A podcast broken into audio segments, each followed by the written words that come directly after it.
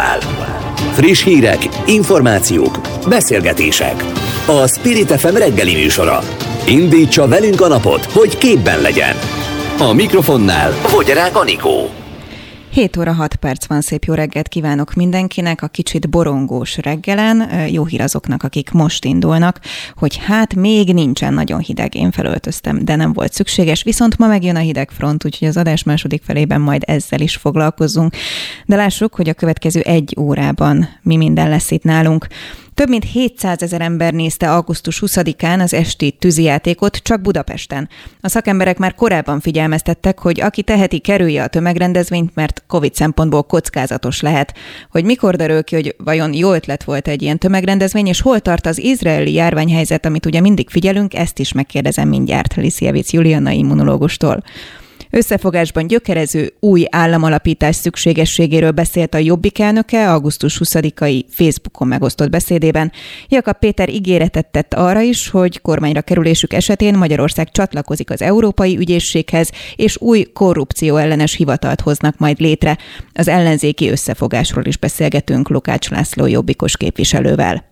A tűzijáték idejét múlt, és ráadásul környezetszennyező. Ezt már az LMP mondja. Megkérdezem majd, hogy mégis mire gondolnak, és azt is, hogy miért nyújtják be ma 24. alkalommal az állambiztonsági múlt feltárására vonatkozó javaslatukat. Nem büntette meg a rendőrség Szél Bernadettet, amiért áprilisban Fekete Győr András és hatházi Ákos ellenzéki politikusokkal a külügyminisztérium épülete elé fújták fel a Free Navalnyi feliratot. A független országgyűlési képviselővel beszélgetünk majd erről, és arról is, hogy kikérte a beoltottak település szerinti adatait, mi derül ki a számokból. Dobrev Klára vezet az ellenzéki összefogás miniszterelnök jelöltjei között, ezt már a Civitas intézet legfrissebb közvélemény kutatása mutatja. Megbeszéljük majd a számokat Kéz Zoltánnal, az intézet operatív igazgatójával, és természetesen az afganisztáni helyzetről is szó lesz majd. Kezdünk. Spirit FM 92.9 a nagyváros hangja. Több mint 700 ezer ember nézte augusztus 20-án az esti tűzijátékot Budapesten. A szakemberek már korábban figyelmeztettek, hogy aki teheti, kerülje a tömegrendezvényt, hiába vannak ugyanis szabad levegőn, ott nem lehet két méteres távolságot tartani. Mindeközben jön az iskolakezdés, az újabb tömegeket vonzó pápalátogatás és a vadászkiállítás. Lisziewicz Juliana immunológust kérdezzük. Szép jó reggelt kívánok, köszöntöm! Jó reggelt kívánok! És hogyha megengedi, mindenek előtt kezdjünk az izraeli helyzettel, mert azt szoktam mondani, hogy érdemes azt figyelni, hiszen ami ott zajlik, az kb. az egész világra jellemző lehet. Ott én most azt látom a legfrissebb hírek szerint, hogy egy nagyon komoly, nagyszabású antitestvizsgálat indult még tegnap, amiben a 3 és 12 év közötti gyerekeket vizsgálják, hogy vajon mennyire védettek, hiszen ebben a körben szerintük ők azok, akik a leginkább fertőznek. Izrael egy modell ország az egész világ számára, mert az átoltottság aránya körülbelül 80 százalék. 80 százaléka az embereknek kapta meg kétszer a Pfizer vakcinát, tehát teljesen beoltottak. Ennek ellenére a negyedik hullám Izraelbe körülbelül olyan mértékeket öltött, mint a harmadik hullám. Tehát ez, ez, ez gyakorlatilag mindenkit nagyon váratlanul ért mit látunk a kórházakban? A kórházakban azt látjuk, hogy fiatalok fertőződnek meg, fiatalabbak kerülnek a kórházba, fiatalabbak is halnak meg, talán azért is, mert az idősebbek először is jobban vigyáznak magukra, kevés tömegrendezvényre uh-huh. mennek, de két dolog a konklúzió. Egy, hogy a vakcinák, amelyek a vakcina, a Pfizer vakcina, amit az izraelieket, izraelieket azzal oltották, működik, mert a, a, a megbetegedettek nagy része nem beoltott. De azt is lehet látni, hogy a megbetegedettek körülbelül 20-30 százaléka kétszer van beoltva, Tehát sajnos ö, nem száz százalékig működik a vakcina, tehát olyanok is megkapják, akik, ö, akik már be vannak oltva. Ezért Izraelben már kb. egy millió ember kapta meg a harmadik oltást, és én is mindenkit arra bíztatok, hogy kapja meg a harmadik oltást, mert mint látjuk Izraelben is, meg más országokban is, hogy a védettség mértéke a, az idő elteltével csökken. Tehát egy harmadik oltás immunológiailag nagyon-nagyon indokolt, és remélhetjük, hogy a védettség mértéke szignifikánsan növekszik a harmadik oltás beadása után. Mi a helyzet a gyerekekkel? Van értelme egyébként a tesztelésnek? Ott ugye Izraelben 12 éves kortól már oltanak gyerekeket. Mi az oka annak, hogy most elindult ez a nagyon komoly kampányuk, hogy antitestvizsgálat indult a 3 és 12 éves között, kor közötti gyerekeknél? Igen. Hát először is az, hogy ugye tudjuk, minél fiatalabb egy ember, annál jobb az immunrendszere. Tehát a kérdés az, hogy milyen százalékban védettek a kisebb gyerekek, mert az lehet, hogy nagyon nagy százalékban védettek, mert átment rajtuk a fertőzés, csak mi a szülők enyhe náthára gondoltak, és nem vették készre. Tehát azt szeretnék az izraeliek felmérni, hogy hány százaléka a kisebb gyerekeknek kapta már meg a vírust, és valószínűleg van valamilyen szintű védettségük. A gyerekek oltására vonatkozóan ott ugye 12 évtől oltanak. Nálunk egyébként mennyire jellemző, hogy a fiatalokat elkezdték oltani a szülők? Hát, szerintem sok szülő elkezdte már oltani az én ismerettségeim körülben, majdnem mindenki egyébként beoltatta a 12 éves ö, idősebb gyerekeit, de én azt gondolom, hogy ez a kampány, ami majd az iskola kezdésnél lesz, az nagyon meg fogja dobni a gyerekek oltásának a mértékét. Tehát én nagyon javaslom minden szülőnek, hogy nyugodtan oltassa be a gyerekét, mert sajnos a gyerekek is megbetegszenek, és azt előre nem lehet tudni, hogy melyik gyerek vészeli át megbetegedés nélkül a, a koronavírus fertőzést, és melyik nem. Még azért hozzátenném, hogy Izraelbe a három évesnél idősebb gyerekeket is beoltják, azokat, akiknek valamilyen betegségük van, hogy megvédje, megvédjék őket a, a koronavírustól. Azt mondják a deltáról, ezt ön is említette már, hogy ez sokkal agresszívabb, így fogalmaznak a szakemberek, mint az eddigiek, és azt is mondják, hogy egyébként sokan vannak, akik ha mondjuk oltás ellenesek, akkor azt mondják, hogy köszönöm szépen, én már megkaptam, túl vagyok rajta, én innentől kezdve akkor biztos, hogy védett vagyok. Ugyanakkor az újrafertőződés esélye náluk állítólag nagyobb a delta esetén. Mi a véleménye? Hát minden vírus esetében nagyobb. A, a fertőzés nem feltétlenül jelent védettséget. Arra egyértelmű tudományos adatok vannak, tehát azt tudjuk, hogy ha valaki átesett a fertőzésen, valamilyen szintű védettséget kap. De van, aki kétszer, háromszor, négyszer átesik a fertőzésen, tehát egyértelműen nincs elég védettsége.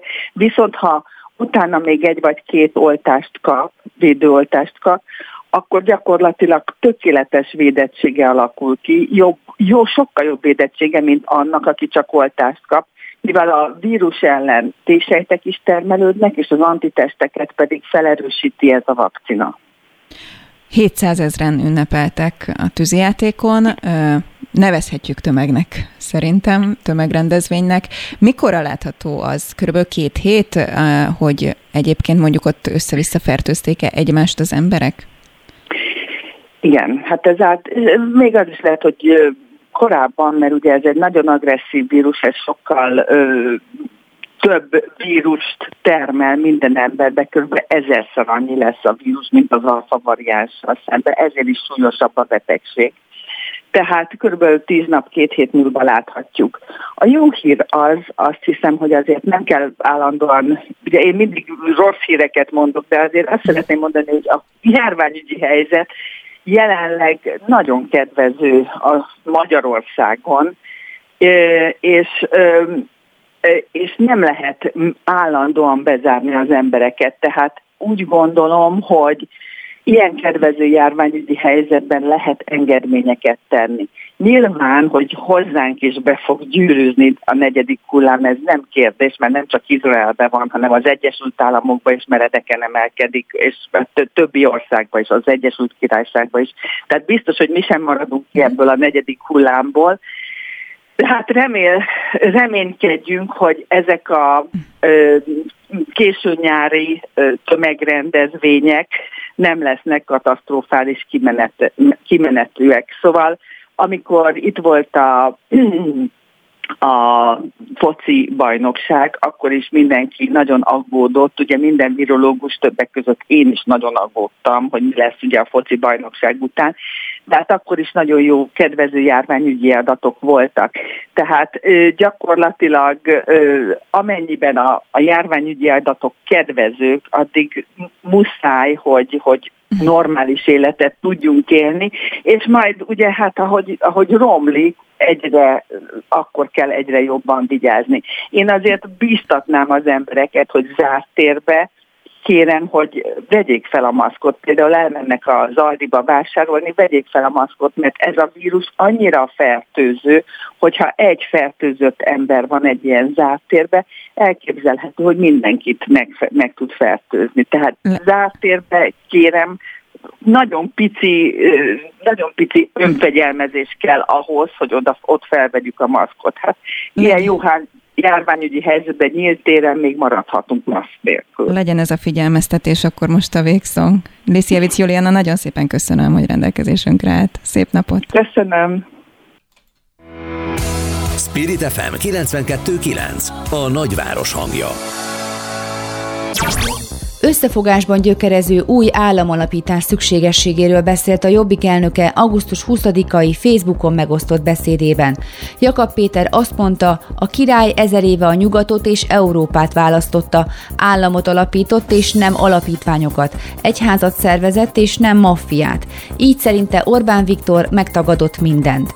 A Jobbik elnöke ismét ígéretet tett arra, hogy kormányra kerülésük esetén Magyarország csatlakozik az Európai Ügyészséghez és új új korrupció ellenes hivatalt hoznak létre. Lukács László, jobbikos képviselőt kérdezzük. Jó reggelt kívánok!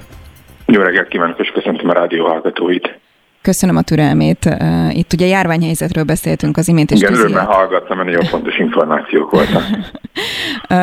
és hát Jakab Péter is augusztus 20-ai üzenetben fogalmazott meg az imént hallott hát üzeneteket. Elmondta például, hogy soha ennyien nem dolgoztak még a rendszerváltás óta, de szerinte Orbán Viktor azt nem tette hozzá, hogy ez Orbán beszédre vonatkozó kijelentése, mert mhm. Jakab Péternek, hogy éhbérért, stb. stb. munkaerőhiányról beszélt, Hát mi lenne a Jobbik augusztus 20-ai üzenete akkor, vagy az ő augusztus 20-ája, az ellenzék augusztus 20-ája milyen lett volna? Hát szerintem, a, amit a Jobbik világosan üzenet, önök nagyon ügyesen és nagyon jól idézték, összefoglalták azokat az ellentét párokat, amelyek az Orbán által elképzelt világ, és Magyarországnak a valósága. És ebben az ellentét párokban ugye az egyik nagyon fontos kérdés, hogy Magyarország hova szeretne tartozni.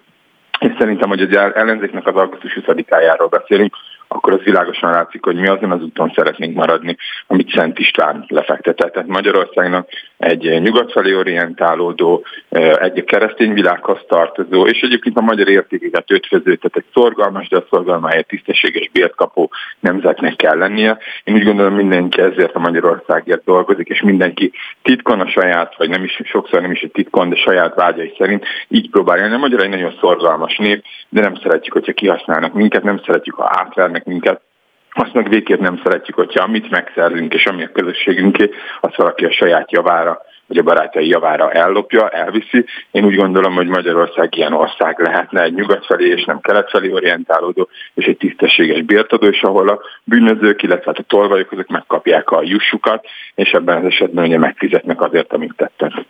Hogyan lehet az elszámoltatást valóban véghez vinni? Ezt sokan, sokféleképpen, sok helyütt ígérték, uh-huh. és keveset látnak belőle az emberek. Hát az a helyzet, hogy itt az elszámoltatásnál azért vannak nagy adósságok, az elszámoltatásnál a Fidesz volt a legelső adós. Hogyha valóban ő szerint a 2010 előtt olyan világ volt, amelyel el kellett számoltatni, akkor ott egy elszámolási biztosnak tisztességesen el kellett volna mindenkit számoltatni. De mi most arról az elszámoltatásról beszélünk, ami egyébként most már nem is szerintem csak a magyaroknak, hanem bárki, aki Magyarországra akár kívülről ránéz, az egyik legfőbb szembeszűnő, szemetszúró eseménye, hogy miként gazdagodtak meg a polgárok, vagy azok az emberek, akik nagyon közel álltak a hatalomhoz, és valamilyen szinten lekötelezettek voltak. Ez egy nagyon szűk gazdasági réteg. Az elszámoltatásnak egyébként több szintje van, és több helyen lehet, vagy többféle módon lehet, és így is van értelme megvalósítani. Egyrészt olyan jogi környezetet kell kialakítani, másrészt használni kell lehet az Európai Unió által meglévő segítséget az Európai Ügyészséggel, de a Magyar Ügyészség szintjén is ezen változtatni kell. És egyébként olyan adószabályokat, vagy olyan pénzügyi szabályokat kell behozni, amelyen ezek az egyébként szerintem mindenki számára világosan látható erkölcstelen gazdagodásokat vissza lehet szerezni. Ezek azért az emberek pénzek. Tehát ez azok a pénzek, amiket mi adófizetőként megtermeltünk, befizettünk, és valaki saját magához csatornázza be, és az állam egy ezeket úgy költi el, hogy csak a haveroknak el, gondolhatunk akár a média hirdetési piacra, vagy gondolhatunk egyes cégeknek a megvásárlására, lassan már minden Mészáros Lőrinc kezében van, az ő bankja ad hitelt ahhoz, hogy Mészáros Lőrinc cége megvegye, ahol én is élek Kartagon nagykunságban, az itteni áramszolgáltatót, tehát az elég fura dolgok vannak. Orbán Viktor arról is beszélt a Kossuth Rádióban, hogy számíthatnak majd a nyugdíjasok kiegészítésre, nyugdíjprémiumot kaphatnak majd az év végén, 50-56 ezer forint ez, ennek az összege, ami egy szemmel látható összeg azért már egy nyugdíjas életében, erről is volt a Jobbiknak véleménye mi. Uh-huh. Hát az a helyzet, hogy a nyugdíjasok szerintem nem egyszerű segítségre vágynak, hanem arra, hogy biztosan is kiszámíthatóan növekedjen a nyugdíjuk. Azt szerintem nagyon uh, igazságtalan, és ebben az ellenzéki pártok a jobbikkal belértve egyetértenek, nagyon igazságtalan, hogy a nyugdíjak, amikor emelkednek, úgy emelkednek, hogy a kimagaslóan nagyot kereső, vagy nagy nyugdíjat kapó emberek is ugyanakkor emelést kapnak, amik náluk igazából már nem segítség, hiszen egyébként is nagy nyugdíjuk van a kis nyugdíjasoknak, pedig ez a pici százaléknyi emelés az lényegében elvész az inflációban, az áremelkedésben, ők ezt nem nagyon tudják használni, nem is elég arra, hogy a víz fölött tartsák magukat, ennél sokkal igazságosabb nyugdíjrendszerre van szükség, arra van szükség, és ezt úgy hívják, hogy differenciált nyugdíjemelés, hogy azok kapjanak több és nagyobb emelést, akiknek alacsonyabb a nyugdíja, tehát akár az átlagkeresetekkel számítottan is lényegesen elmarad, vagy sokkal kevesebb, és akinek nagy a nyugdíja, az kevesebb emelést kapjon. Közelíteni kell egymáshoz ezt a nyugdíjas réteget, Látjuk, hogy ez a tendencia a kormány részéről nincs meg, ők ezt nem szeretnék, nem szeretnék, hogy a nyugdíjasok nagyon nagy része sokkal többet keressen, de sokkal többet kapjon készhez.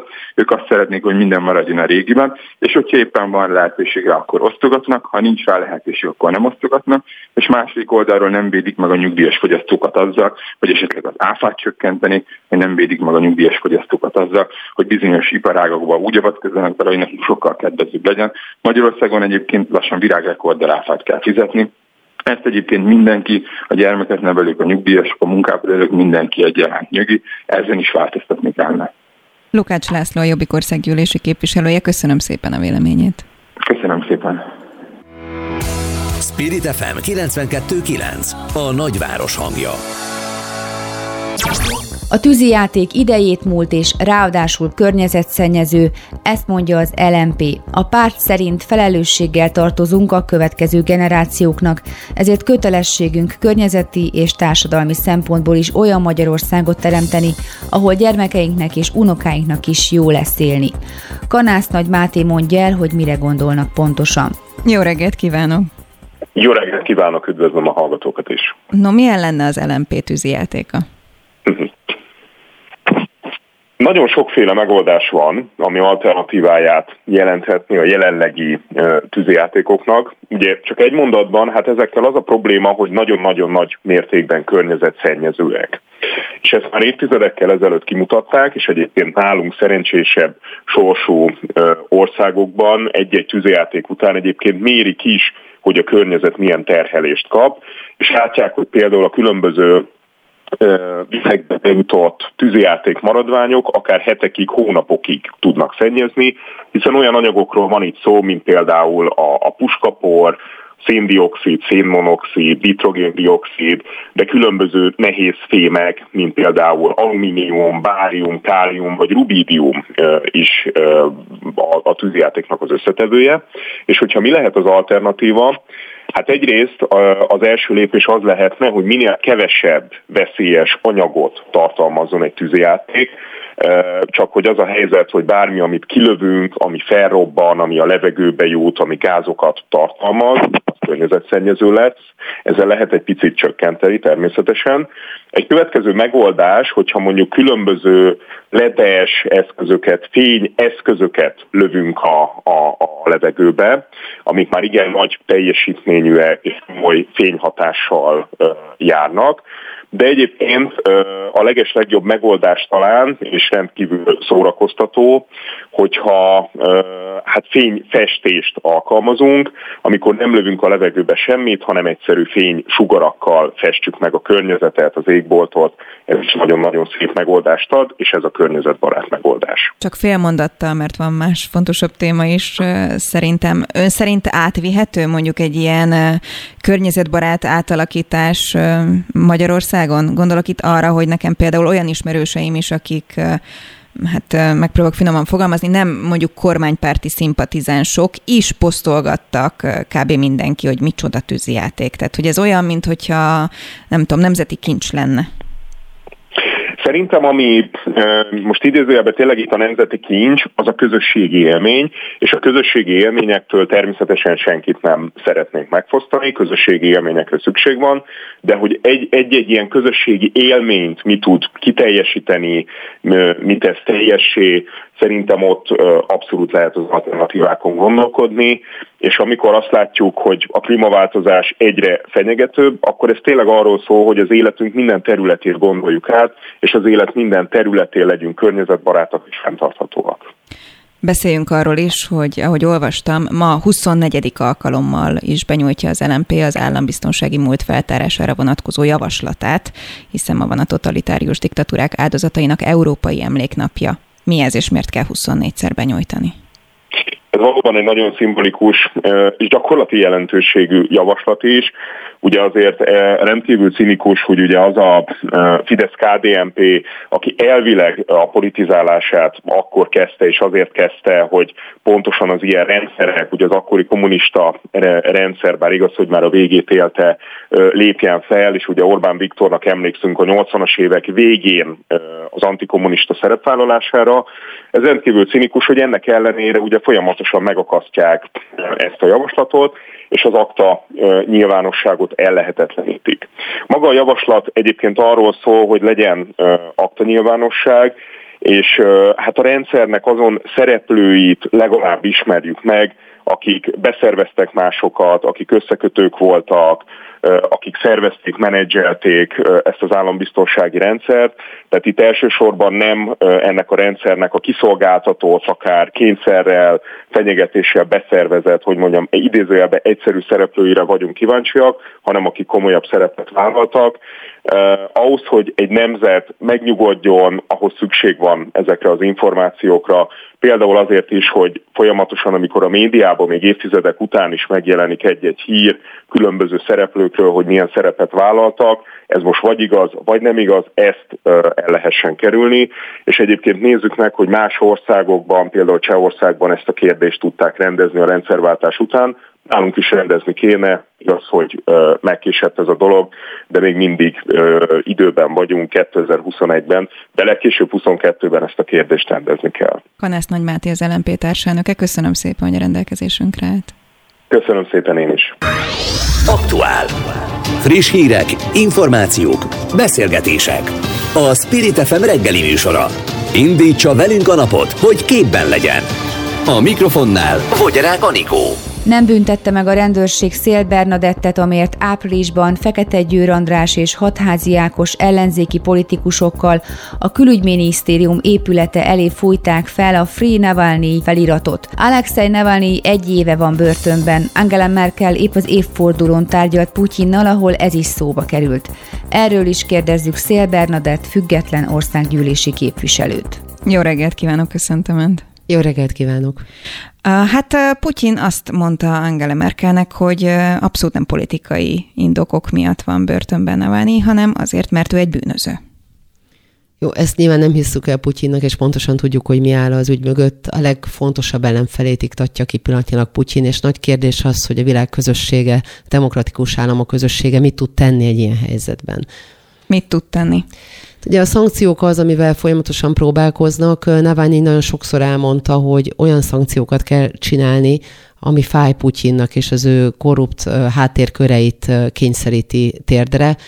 Valahogy ezt eddig nem sikerült ezt a jó becélozni, ezt a szankciós kört. A másik pedig nagyon érdekes a magyar kormány hozzáállása is. Most nagyon sokszor hallottuk, hogy azért nem írnak alá nyilatkozatokat rázós témákban, mert hogy szerintük az elinflálja az Európai Uniónak a megszólalásait. Én meg azt gondolom, hogy pont az inflálja el, hogyha a közösség folyamatosan vitatkozik egymással a fellépéssel kapcsolatban, és a kormánynak nem az lenne a dolga, hogy megpróbálja magát kivonni az érdemi megszólalás és beleállás alól, hanem az, hogy tényleg egy ilyen teljesen kristálytiszta ügyben, mint Navalnyi ügye, mondjuk elolvassa azt a feliratot, amit odaírtunk a külügyminisztérium elé, és, és a magyar emberek jelentős számának az érdekeit képviseli azzal, hogy beáll Navalnyi mögé. Mert hogy egyébként ő a korrupciónak az élharcosa, és számomra egyébként Az antikorrupciónak, igen. Ja, igen, bocsánat, így, tehát a korrupció elleni harcnak az élharcosa, és számomra egyébként egészen fura, hogy üzenhetett a börtönből, például pont az évforduló napján, tehát hogyha mondjuk Oroszországot figyeljük, akkor nem annyira jellemző, hogy, hogy, hogy mondjuk nem megmérgeződik véletlenül valaki, vagy valami balesete van, hogyha komoly ellenfele Putyinnak, és ugyanakkor pedig hiába említi a nyugat azt, hogy kellenének szankciók, azért kicsit úgy látjuk, hogy úgy hát, hogy úgy az oroszokkal úgy vagyunk, hogy jó kellene szankció, de azért annyira mégsem húzogatjuk az oroszlán bajszát. Szóval teljesen egyértelmű számomra a helyzet, hogy, hogy egy nagyon erős irányra lenne szükség az Európai Unió részéről, amiben te, tényleg a közösség együttesen tud fellépni mindenfajta gyöngítő tényezők nélkül, és az Energiaunióval, meg azzal, hogyha a közösség közösen döntene, és nem bilateriális, vagyis két oldali, nem tudom, megállapodásokat kötne az, Európa, az orosz féllel, akkor sokkal jobban tudnánk fellépni mondjuk egy, egy ilyen emberi jogi kérdésben is, meg egy ilyen politikai kérdésben is. Mert hogy itt, itt az van, hogy Magyarország is függ, és nyilván a közösség is nagymértékben függ az orosz gáztól, de hogy vannak eszközeink, hogy ez ne történjen meg. Konkrétan, ha Magyarországról beszélünk, nem véletlenül mondta egyébként még a Fidesz is azt 2010-ben, hogy a lakásoknak a leszigetelésével olyan energetikai módosításokat tudnánk csinálni, hogy kevesebb gázt használjunk. És ez ugye sok szempontból nagyon jó lenne az emberek pénztárcájának, és nem, nem rossz gázzal fűtenénk a magyar utcákat, de hogy egy olyan helyzetet tudnánk létrehozni, hogy egyszerűen kevésbé függenénk egy olyan hatalomtól, amelyik nem kegyes azokkal, akik függenek tőle. Az oroszoknak ez egy nagyon jó helyzet, hogy, hogy megpróbálják függőségbe taszítani azokat a többségében védtelen államokat, amelyek kiszolgáltatottak voltak nekik, nem kell félreérteni Vladimir Putyin. Tehát ő, ő abszolút nincs egy súlycsoportban Orbán Viktorral, és az lett volna helyes döntés Magyarország részéről, hogyha 2010-től nagyon hangsúlyosan figyelünk arra, hogy, hogy a lehető legkisebb keleti függésünk legyen. Hát nem ez lett, hanem keleti nyitás lett, Paks 2 lett, és egy olyan helyzetben alakul, olyan helyzet alakult ki most már 2021-re, hogy az ország szuverenitása az nem egy létező kategória se Oroszországgal, se Kínával szemben egyébként egyébként. Ha megengedi, akkor váltsunk témát, és beszéljünk arról is, hogy az utóbbi időben nagyon sok adatigénylése van, és például az oltási helyzettel kapcsolatban is volt egy adatigénylése. Ebből mi derült ki? Igen, tehát azért is van ennyi adatigénylése, mert nagyon kevés adatot ad oda a kormány önszántából, és hiába van most 90 napos határidő a válaszadásra, tehát sok esetben a kétszer 15 nap helyett három hónapot kell várnunk adatokra, sikerült megszerezni az átoltottságot magyar településeken, és egyébként egy normális helyzetben én azt gondolom, hogy egy minisztérium oldaláról ez letölthető dokumentum kellene, hogy legyen. Na most nekem az EMMI is azt válaszolta, meg a Rogán minisztérium is azt válaszolta, hogy nekik nincsenek ilyen adataik. Végül a kormányhivataltól szereztem meg a védettségigazolványoknak a számát, és hát azt látjuk, hogy jelentős különbség van Magyarországon az oltakozási hajlandóságban. Nyilván ebbe benne van ebbe a körbe az is, aki átesett a betegségen, és azért kapott védettséget, és uh-huh. vannak ilyen anomáliák is, hogy valaki kettőt kap, mert hogy ö, ö, átesett, plusz még oltatta is magát, most van a Telexen Nekem is van ilyen ismerősöm. Kiváló videó, abban is benne van, hogy fogja a kettő ö, igazolmányt. Nyilván az ilyen adatoktól nem tudom megtisztítani a rendszert, de hogy azt mutatja az a munka, amit a minisztériumok helyett elvégeztem, hogy a rászorulóbb, szegényebb sorsú, hátrányosabb helyzetű térségekben nagyon komoly deficit van oltakozásban. Tehát nagyon kellene a kormánynak segítséget adni, és a segítség alatt nem szankciókat értek, hanem, hanem effektív segítséget az embereknek, hogy bízzanak a magyar oltási programban, az, olt, az oltóanyagokban, menjenek oda a szakemberek, és, és segítsenek az emberekhez oltáshoz jutni. Van, hol a rém, van, ahol a rémhírek a probléma, van, ahol a regisztráció egyszerűen nem megoldható, mert nincs ára, meg internet segíteni kell, és, és akkor alakul ez. Ez bizonyítja egyébként az az erőfeszítés is, ahova eljutottak például ilyen oltóbuszok, nem túl sok helyre, öt, vagy hét helyre összesen. Ott például nagyon jól, sokkal jobban alakultak a számok. Röviden, kinek lenne ez a feladata, hiszen körülbelül azt látjuk, hogy az oltási helyzetet rátolták a házi orvosokra, már pedig házi orvos elvileg mindenhol van. Hát szerintem a házi orvosok uh, uh, iszonyatosan sokat dolgoztak eddig is, meg dolgoznak most is, de hogy ez egy kormányzati feladat. Tehát az, hogy a házi orvosokat uh, uh, nyűzgetni azzal kapcsolatban, hogy még többet dolgozzanak, az, az nem egy megoldás a problémának.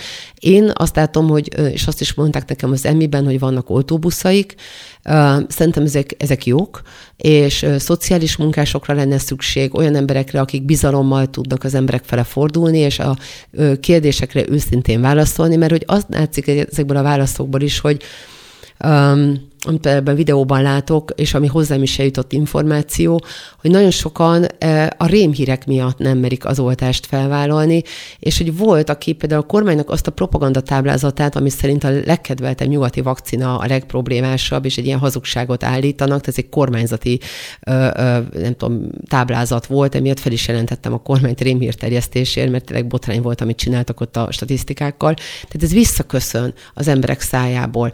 És hogy ezért nagy probléma, hogyha politikai válságkezelés zajlik egy egészségügyi válsághelyzetben, mert utána a rémhírek kvázi kontrollálatlanul tudnak terjedni, és itt van kb. 300 ezer ember, akiket be kéne oltani, segíteni kéne, és a kormány eltolja a feladatot, a szociális rendszert nagymértékben leépítették az elmúlt években. Én csak arra tudom kérni a kormányt, hogy ne hagyja magára ezeket az embereket, és egyébként meg a többségi társadalomnak is az az érdeke, hogy ők lehető legtöbben be legyenek oltva. Szél Bernadett, köszönöm szépen, hogy itt volt. Én is köszönöm. Aktuális közlekedési helyzetkép a fővárosból, a BKK Info szakemberétől, a Spirit FM reggeli műsorában. Csúcsidő. Schilling Zsolt, jó reggelt kívánok! Jó reggelt kívánok, üdvözlöm a hallgatókat, szia! Hát megjött a hidegfront, lesz itt eső, meg rossz idő, elindult az ősz forgalom szempontjából is? Azt kell mondjam, hogy még nem, de én szeretem ezt az időjárás jobban, mint a forróságot. Na, azt kell mondjam, hogy azt kell mondjam, hogy nem olyan vészes a helyzet jelenleg. A Budaörsi úton befelé a Balatoni úttól kell lassú haladásra készülni, az Árpád félelem útján a Budai alsó rakpartra vezető sávban, illetve szokásosan a Hungária a nagyobb csomópontok közelében és a Kerepesi úton a Fogarasi út előtt. Én hajnalban ezt mindig elmondom, a Blaha Lujza tér fele szoktam jönni. Öm, hát fél hatkor nem volt dugó, de hazafele már nem ezt az utat szoktam választani. Mi most a helyzet? Azt kell mondjam, hogy nyugodtan választ ezt az útvonalat, oh. mert ma reggeltől változott a forgalmi rend, itt a Rákóczi úton, a Blahalúza térnél mindkét irányban két-két sáv járható már, úgyhogy nem is kell torlódásra készülni. A nagykörúton maradt az egy-egy sáv irányonként, itt azért lassabb a haladás jelenleg, de ez valóban egy jó hír, hogy itt már egész jól lehet közlekedni most. No, ez akkor végre egy jó hír. Az M3-as metrópótlóval kapcsolatban is van friss híred, mire kell felhívni a figyelmet? Így van, változott a pótlási szakasz. Ugye a hosszú pótlás megszűnt, ma reggeltől az M3-as metró helyett ismét a Nagyvárat tér és a Lehel tér között közlekedik a pótlóbusz. Ez a fontos. Látsz-e valahol balesetet? Szerencsére nincsen baleset sehol, nyugodtan lehet közlekedni most. Süling Zsolt, nagyon szépen köszönöm, egy óra múlva újra kapcsolunk friss hírekkel. Itt leszek, köszönöm szépen. Spirit FM 92.9 A nagyváros hangja.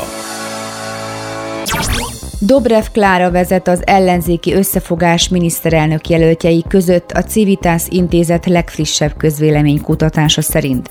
A felmérés azt mutatja ugyanakkor, hogy a biztos szavazók között az ellenzéki összefogás a voksok 47, míg a Fidesz 51% ára számíthatna egy most vasárnap tartott választáson. Kéz Zoltánnal az intézet operatív igazgatójával elemzünk. Jó reggelt kívánok! Kezdjük csak a jó reggelt kívánok! Na mire lehet következtetni ebből a felmérésből? Egyelőre az látszik, hogy ha újra, vagy hát ha most lennének a választások, akkor, akkor a kormánypárt hát nem kicsivel nyerni ezt meg. Természetesen ez így van, ezt láttuk már az eddigi méréseinkből, és egy érdekes trend mutatkozik meg van a, az ellenzéki szavazatok vagy szavazók táborában. Ugye azt látjuk, hogy ebből a felmérésből, hogy a DK szavazótábora erősödött, itt is egy trend mutatkozik meg, hiszen Dobrev Tára, miután bejelentette miniszterelnök jelöltségét az előválasztásra, azóta elég rendesen felfelé menetben van a demokratikus koalíció, és azért ez a nyár számukra meghozta azt a fajta sikert, ami kvázi itt az első helyre elegendő volt. De hogy miért erősödik a DK, vagy miért erősödött a DK, miért mutatható ez a trend szerintünk, meg a mérés szerint azért is, mert Dobrev Tára folyamatosan a kormány kormányzó képességet hangsúlyozta, látjuk azt, hogy erre bevő az ellenzéki szavazó, viszont azt is kell látni, hogyha tényleg teljesen objektíven nézzük ezeket a számokat, hogy a, a bizonytalanokat nem tudja ezzel még ő sem megszólítani, hogy gyakorlatilag mindig ugyanazt a tortát szeleteli a, a, az ellenzéki um, tábor. Um, ami egy érdekes dolog itt még Dobrev Klára térnyerésében, hogy honnan vagy kitől szerezte a szavazatokat az elmúlt mérésekhez no, hasonlóan. Vagy, a mérések alapján nagyon érdekes módon Karácsony Gergőtől vette a szavazatokat, azáltal, hogy Dobrev Klára egy agilisebb jelölt, egy lendületesebb jelölt, és díjazzák ezt a szavazók. Ami egy érdekes dolog, ugye az előző mérésekhez képest a jobbik gyengülni látszik, de ez sem feltétlenül van így, hiszen hiba határon belül van a párt. Én azt mondanám inkább, hogy a jobbik az egy stabil erő, nélküle nem lehet az ellenzéki összefogásnak elindulni és nyerni egy választást, és az is nagyon látszik a, a mérésekből, hogy a vidéket és a kispénzőket tudja megszólítani a jobbik. Tehát Magyarul jobbik nélkül nincs váltás, én azt látom, hogy van benne potenciál. Ugye itt nyár volt, ami, ami elveszett a jobbiknak a nyáron, az volt, hogy össze vissza fog jönni, hiszen a jobbiknak a legnagyobb erőssége az maga Jakab Péter, akinek a parlamenti munkáját díjazzák ugye a, a választók. Ugye nem volt nyáron parlament, pont a leglátványosabb parlamenti munkát nem tudta megmutatni a, a Jobbik.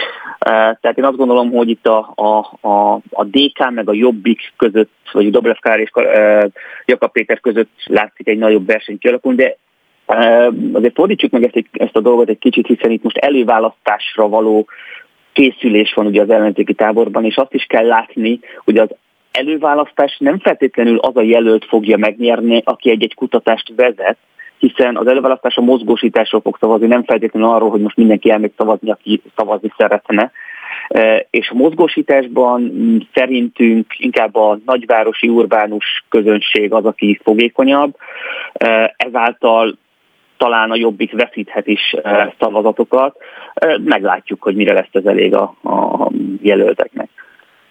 Említette ugye a bizonytalanokat. Mi a tapasztalata egyébként, és akár hosszú távról beszélek? Ezek a bizonytalan szavazók, ők bizonytalanok, akik egyébként majd akár utolsó pillanatban vagy a kampányok kapcsán megszólíthatóak, vagy azok, akik, akik hát érdektelenek, vagy inkább nem mennek már el, vagy nem foglalkoznak vele?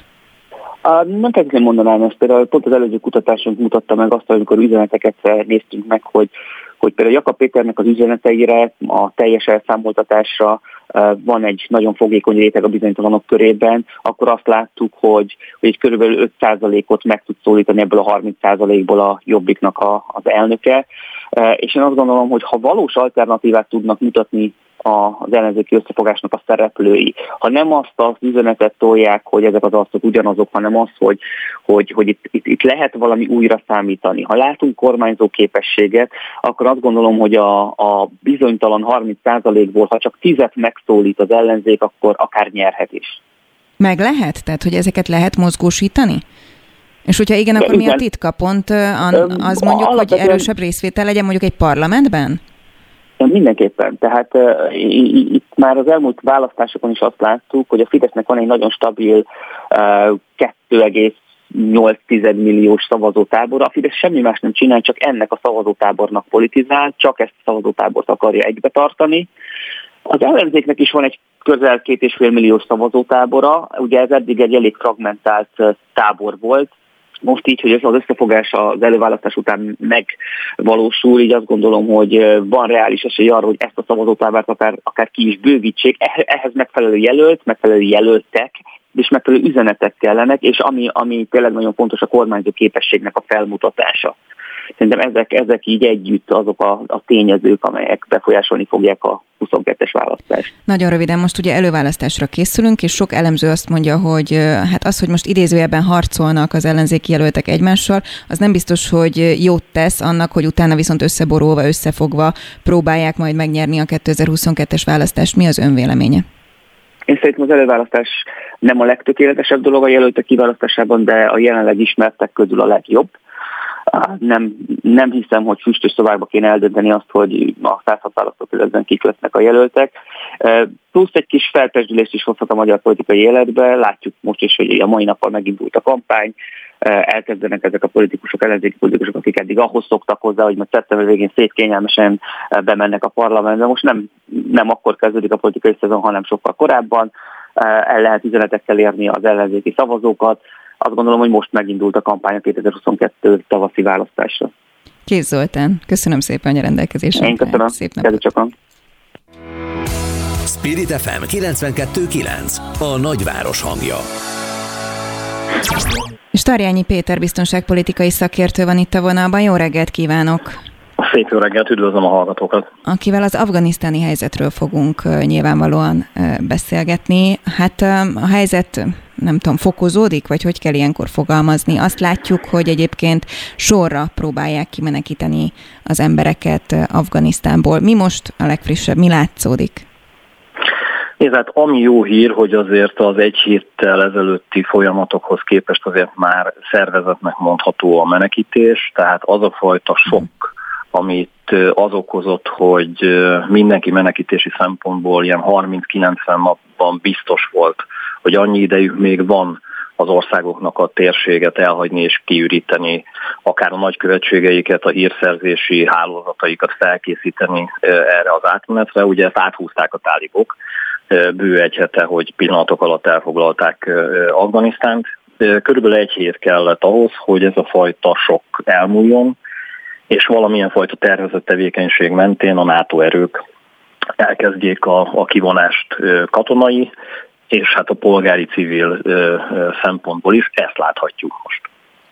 Közben Törökország hát úgy tűnik, hogy hát felhívja a figyelmet, vagy fenyegetőzik, ezt mindenki döntse el, illetve ön szakértőként mondja el, hogy mi a véleménye, hogy nem tud megbirkózni az Afganisztánból kiinduló újabb menekült hullámmal, ezt mondja legalábbis Erdogan Angela Merkelnek, mint hogyha dézsavünk lenne. Hát nyilvánvalóan van egyfajta dézsavű, és Törökország ténylegesen úgymond, mivel az Európai Unió kapujában van, és 2015-ben, 16-ban láthattuk, hogy azért Törökország el tudja engedni ezt a fajta menekült migráns áradatot, és adott esetben azt is láthattuk, hogy miután megvolt a megegyezés, tulajdonképpen ilyen 12-14 nap alatt el tudta zárni ezt a csapot, most idézőjelben ezt a fajta menekült áradatot. Tehát ilyen szempontból az, amit ön mond, ebben van egyfajta igazság, hogy Törökország egyébként ezt egyfajta fegyverként használta, kommunikációs fegyverként az elmúlt években az Európai Unió felé, hogy ha nem engedünk, nem adunk bizonyos pénzügyi forrásokat Törökországnak, akkor bizony ez a menekült áradat újból el tud indulni. Most azért annyiban más a helyzet, hogy egyrészt az Európai Unió felkészültebb, és már Iránban vannak azok a szakemberek, akik folyamatosan azt mérik föl, hogy ténylegesen várható-e olyan fajta menekült áradat, mint amit 2015-16-ban láthattunk. De az eddigi információk alapján ugyan nagy tömegek mozognak, de igazán a térséget nem akarják még elhagyni. Pakisztán Irán a két fő irány, ahova a menekültek mennek, és hát ilyen szempontból abból a térségből még azért nem indultak. Ugye ilyen szempontból elsősorban Irán a fontos, hiszen ugye Török, Törökországgal határos. Másrészt azt is látnunk kell, hogy Törökországnak azért van lehetősége arra, hogy ezt az áradatot megfogja, és nem úgy, hogy beengedi őket az országba. Tehát én azt gondolom, hogy van menekült kérdés, és ez egy komoly probléma, de korán sem azzal a helyzettel nézünk per pillanat most szemben, mint ami 2015-ben volt. Nyilván ez az elkövetkező 6-12 hónapban változhat, de ha az a fajta akarat megvan a térség államaiban, hogy ezt a menekült áradatot valahogyan kezeljék, akkor Európának igazán ettől nem kell félni. Nyilvánvalóan, hogyha van valamilyen fajta politikai érdek, ami azt határozza meg, hogy ez a menekült áradat elinduljon az Európai Unió irányába, akkor nyilván más a helyzet. Azbej Trisztán államtitkár lesz ön utána vendégünk, aki egyébként azt mondta itt a Spirit fm a Magyarország segít című műsorban, hogy Magyarország humanitárius segítséget fog nyújtani az afgán menekülteknek, de nem itt Magyarországon, hanem a lehető legközelebbi biztonságos országban. Mely ez? És ez megoldás -e? Nézze, én azt gondolom, hogy amit 2015-ből 16-ban lehetett tanulni, hogy nyilvánvalóan a közvetlen térségben jó tartani azt a fajta menekült áradatot, ami akkor vándorolt például a, a Balkánon át Magyarországon keresztül tulajdonképpen Nyugat-Európába, és nyilvánvalóan Észak-Afrikában még mindig van menekült kérdés, és ugye még mindig a földközi tengeri útvonal nyitva van. Tehát ilyen szempontból az a fajta tapasztalás, hogy ott helyben rögtön közvetlenül a mozgás pillanatában, mikor elindulnak és átlépik azt a határt, ami után már biztonságban érezhetik magukat, ott kell ezt valamilyen úton, módon kezelni és megoldani. Tehát szerintem ez egy helyes stratégia. Pakisztán vagy Irán annak számít? Amit én, én, én azt gondolom, hogy Pakisztán inkább, hiszen a, a, az afgánoknak egy része azért Pakisztán irányába menekült, és hát van a másik irány, hogy előbb is fogalmaztam, Irán, ahova szintén tudnak menni. Tehát ebben a két országban mindenképpen lehet valamilyen fajta megoldást találni. Nyilvánvalóan Irán azért érdekes, mert hogy Irán is tudja ezt a helyzetet használni arra, hogy annak az embargónak adott esetben, ami alá esett az ország elejét vegyék, vagy valamilyen fajta könnyítésekben részesüljenek, hogy fölajánlják azt, hogy ezt a menekült tömeget kezelik. De nyilván itt megint csak, ahogy ön is fogalmazott a beszélgetésünk elején, tehát hogy ez egyfajta kommunikációs lehetőséget, én ugye kommunikációs fegyverként fogalmaztam a törökök oldaláról, nyilvánvalóan Irán is élhet ilyenfajta eszközzel, és mondhatja azt, hogy ha azokat a kéréseit nem hallgatják meg, akkor adott esetben ez a menekült áradat elindulhat Törökországon át Európa irányába. Viszonylag kevés időnk marad, de szeretném, hogyha röviden elmagyarázni, hogy mit jelent az, hogy tegnap esti friss hír, hogy az afganisztáni tálibok bejelentették azt, hogy a harcosaik százai tartanak a Panzsír völgy felé, hogy ellenőrzésük alá vonják. Ebből mit kell nekünk levonni? Táliboknak az uralmát annak idején, tehát 1996 és 2001 között is azért voltak olyan térségek, és voltak olyan hadurak, akik nem fogadták el. És most is van egy olyan térség, ami egyszerűen közölte, hogy nem fogadja el a tálibok uralmát, és nyilvánvalóan ebben a térségben a tálibok ezt nem hagyhatják, és ezért megindultak, hogy ezt a térséget elfoglalják. Néhány órán belül egyébként újból dörögni fognak a fegyverek Afganisztánban, sajnos. És akkor Európának egyébként van bármit tenni valója, vagy tudunk innen csinálni bármit? Most per pillanat biztosan nem. Tehát Európának és az Egyesült Államoknak most az az érdeke, hogy a térséget minél hamarabb biztonságban el tudják hagyni az embereink. De azt gondolom, hogy az elkövetkező években lesz gondunk Afganisztánnal, és én azt sem várom ki, hogy adott esetben a, a nyugat, vagy adott esetben a NATO valamilyen fajta katonai erővel az elkövetkező években megjelenjen, és valamit ott abban a térségben ismét csináljon, hiszen a, a szélsőségesek meg fognak erősödni, ez biztos. Tarjányi Péter, biztonságpolitikai szakértő, nagyon szépen köszönöm, hogy segített. Köszönöm szépen a lehetőséget. Aktuál. Friss hírek, információk, beszélgetések. A Spirit FM reggeli műsora. Indítsa velünk a napot, hogy képben legyen. A mikrofonnál Fogyarák Anikó. 8 óra 7 perc van, jó reggelt kívánok azoknak, akik most csatlakoztak be hozzánk, és azoknak is, akik hallgatnak már minket egy órája. Lássuk, hogy ebben az egy órában mi mindenről lesz szó. Magyarország humanitárius segítséget nyújt az afgán menekülteknek, de nem itt, hanem a legközelebbi biztonságos országban kell segíteni. Ezt mondja Azbej Trisztán, az üldözött keresztények megsegítéséért és a Hungary Helps program megvalósításáért felelős államtitkár. Őt kérdezem mindjárt. Aztán éjfél körül elvileg Budapestre érkezett Afganisztánból a mentőakcióban résztvevő első magyar repülőgép, egy vizer. Megerősítettem majd a hírt nem sokára eh, Radó Andrással, a vizer sajtófőnökével, akivel arról is beszélgetek majd, hogy minden eddiginél minél nagyobb toborzásba kezd a cég, ugyanis 800 légiutas kísérőt keresnek, mert hogy megduplázzák, meg akár háromszorosára növeli a flottáját a vizer. Meglátjuk majd a részleteket. Aztán legalább 15 érmet vár Tokióban versenyző csapattól Szabó László, a Magyar Paralimpiai Bizottság elnöke, Takács Áronnal, a Spirit FM Tribün című műsorának műsorvezetőjével beszélgetünk majd arról, hogy mégis kik lehetnek esélyesek éremre. 49. Tokai írótábor kezdődik ma, ez is témánk lesz, és itt a hideg front, mire számíthatunk, vége van a nyárnak, kezdünk. Spirit FM 92.9, a nagyváros hangja. Magyarország humanitárius segítséget nyújt az afgán menekülteknek, de nem itt, hanem a legközelebbi biztonságos országban kell segíteni. Ezt mondta Azbej Trisztán az üldözött keresztények megsegítéséért és a Hungary Helps program megvalósításáért felelős államtitkár a Spirit FM Magyarország segít című műsorában. Az államtitkár szerint biztonságpolitikai, humanitárius és emberjogi szempontból is tragikus az afganisztáni helyzet. A vonalban az államtitkár. Jó reggelt kívánok! Jó reggelt kívánok! Az imént néhány perccel ezelőtt már beszéltünk itt az adásban az afganisztáni helyzetről Tarjányi Péter biztonságpolitikai szakértővel, akinél rákérdeztem így előzetesen, hogy egyébként menekült áradat ő hogy látja, látható-e, hiszen mindeközben Törökország úgy tűnik, hogy már ismét bejelentkezett Angela Merkelnél, hogy, hogy hát ők szívesen segítenek megállítani az újabb hullámot, és ő azt mondta szakértőként, hogy két ország fele indultak el a menekültek, Pakisztán és Irán, és mikor kérdeztem tőle az önnel való beszélgetés megelőzéseként, hogy melyik számít biztonságos országnak, ő Pakisztánt mondta. Mi a terve Magyarországnak, hogyan segítene?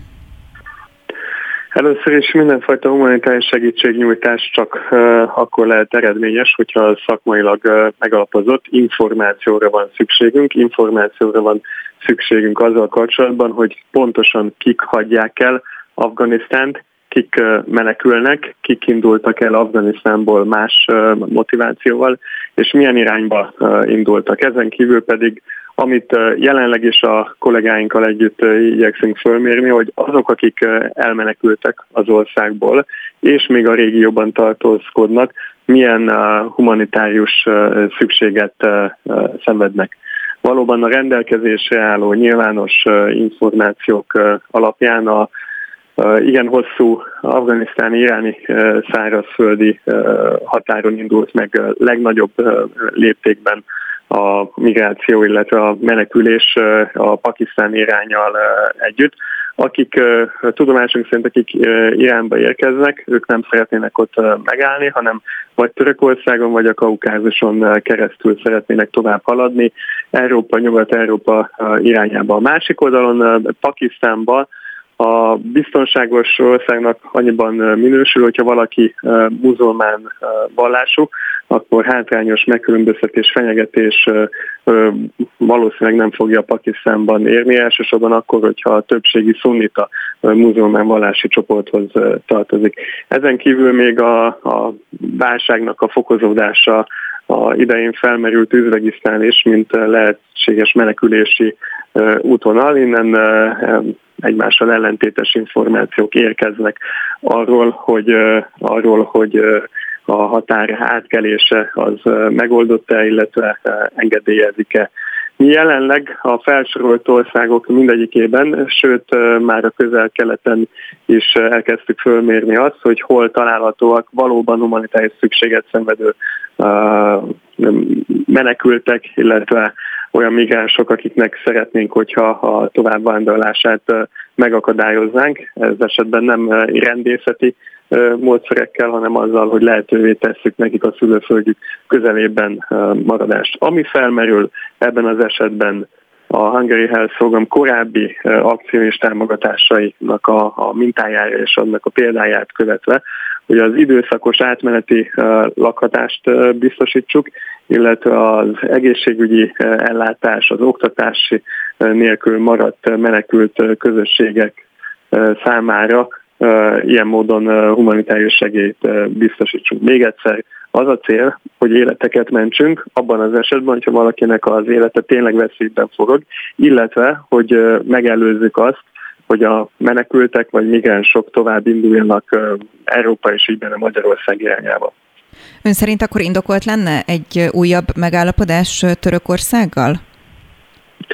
Én ezt a, a, ebben a kérdésben a, a, a véleményalkotást azt a külügyminisztérium számára fenntartanám. Az ő mandátumok van a kormányzat részéről, hogy, hogy álláspontot fejtsenek ki ezzel kapcsolatban. Azt mindenképpen ebben az esetben is a, a magam részéről állítom, és analógiák, analóg példák vannak arra, hogy ezt az állításhoz megalapozhassam, hogy a humanitárius válságoknak a kezelésének nem a tömeges ellenőrizetlen migráció a módja. Tehát minden, ami hozzájárul ahhoz, hogy a migrációt megállítsuk, és a humanitárius szükségeket csillapítsuk, az a jó irányba vezet, és minden, ami azt erősíti és ösztönzi, hogy a nagyobb tömegek elinduljanak a elején még a, gaz, a menekülés okán, de később pedig a gazdasági jólét okán Európában, az pedig, az pedig a károsnak tartjuk, így, ez ellen dolgozunk. Amennyiben megállapodás születik, és Törökország részt vállal az Afganisztánból induló migrációs hullám megállításába, akkor minden bizonyal az Európai Unió részeként Magyarországtól is segítségre számíthat abban, hogy a, a menekültek, migránsok ellátását közösen tudjuk biztosítani. Azzal a célral és azzal a reménnyel, hogy egy napon Afganisztánban is rendeződhet a, a helyzet, a, a biztonsági és az emberi jogi helyzet, és ekkor vissza kell térniük azoknak, akik onnan elmenekültek.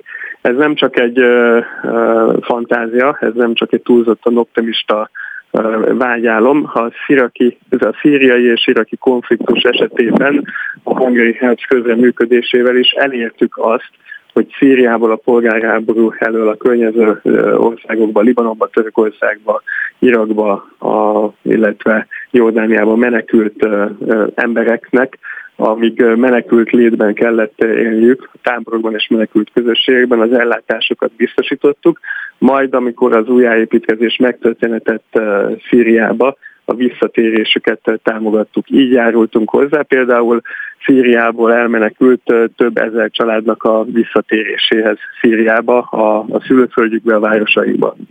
Házbej Trisztán, államtitkár, nagyon szépen köszönöm, hogy a rendelkezésünkre állt. Szép napot! Köszönöm a lehetőséget, viszont kívánom! Spirit FM 92.9 A nagyváros hangja. Minden eddiginél nagyobb toborzásba kezd a Vizer, a cég 800 légiutas kísérőt szeretne még idén felvenni, mert a következő 10 évben háromszorosára növeli a flottáját, így 500 gépük lesz.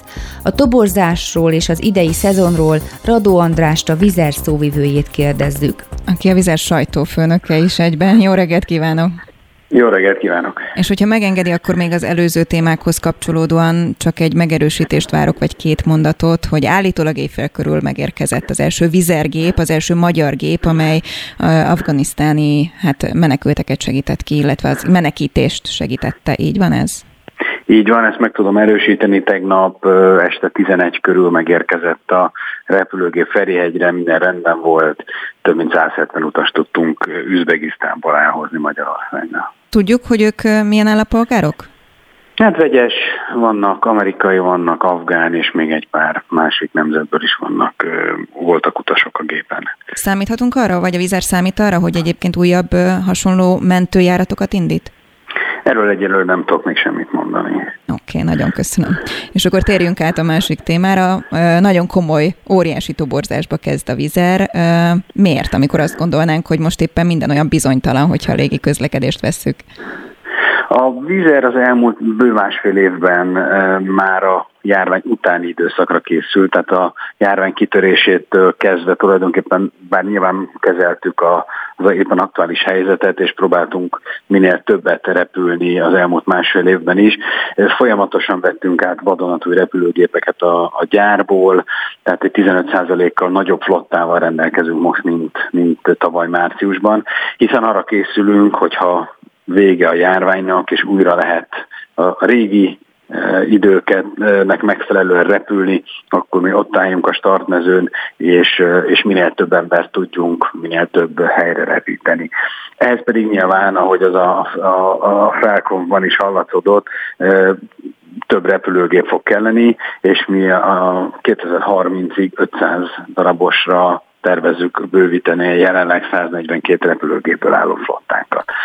Most ezekhez az új repülőgépekhez nyilván személyzet is kell, pilóták és légiutas kísérők is, úgyhogy folyamatosan nem csak Magyarországon, hanem az összes piacunkon toborzunk, és bízunk benne, hogy továbbra egy csábító és izgalmas szakmának tekintik az emberek a, a légutas kísérői állást, illetve a pilótálást, és sokan fognak jelentkezni. No, hogyan és kik egyébként?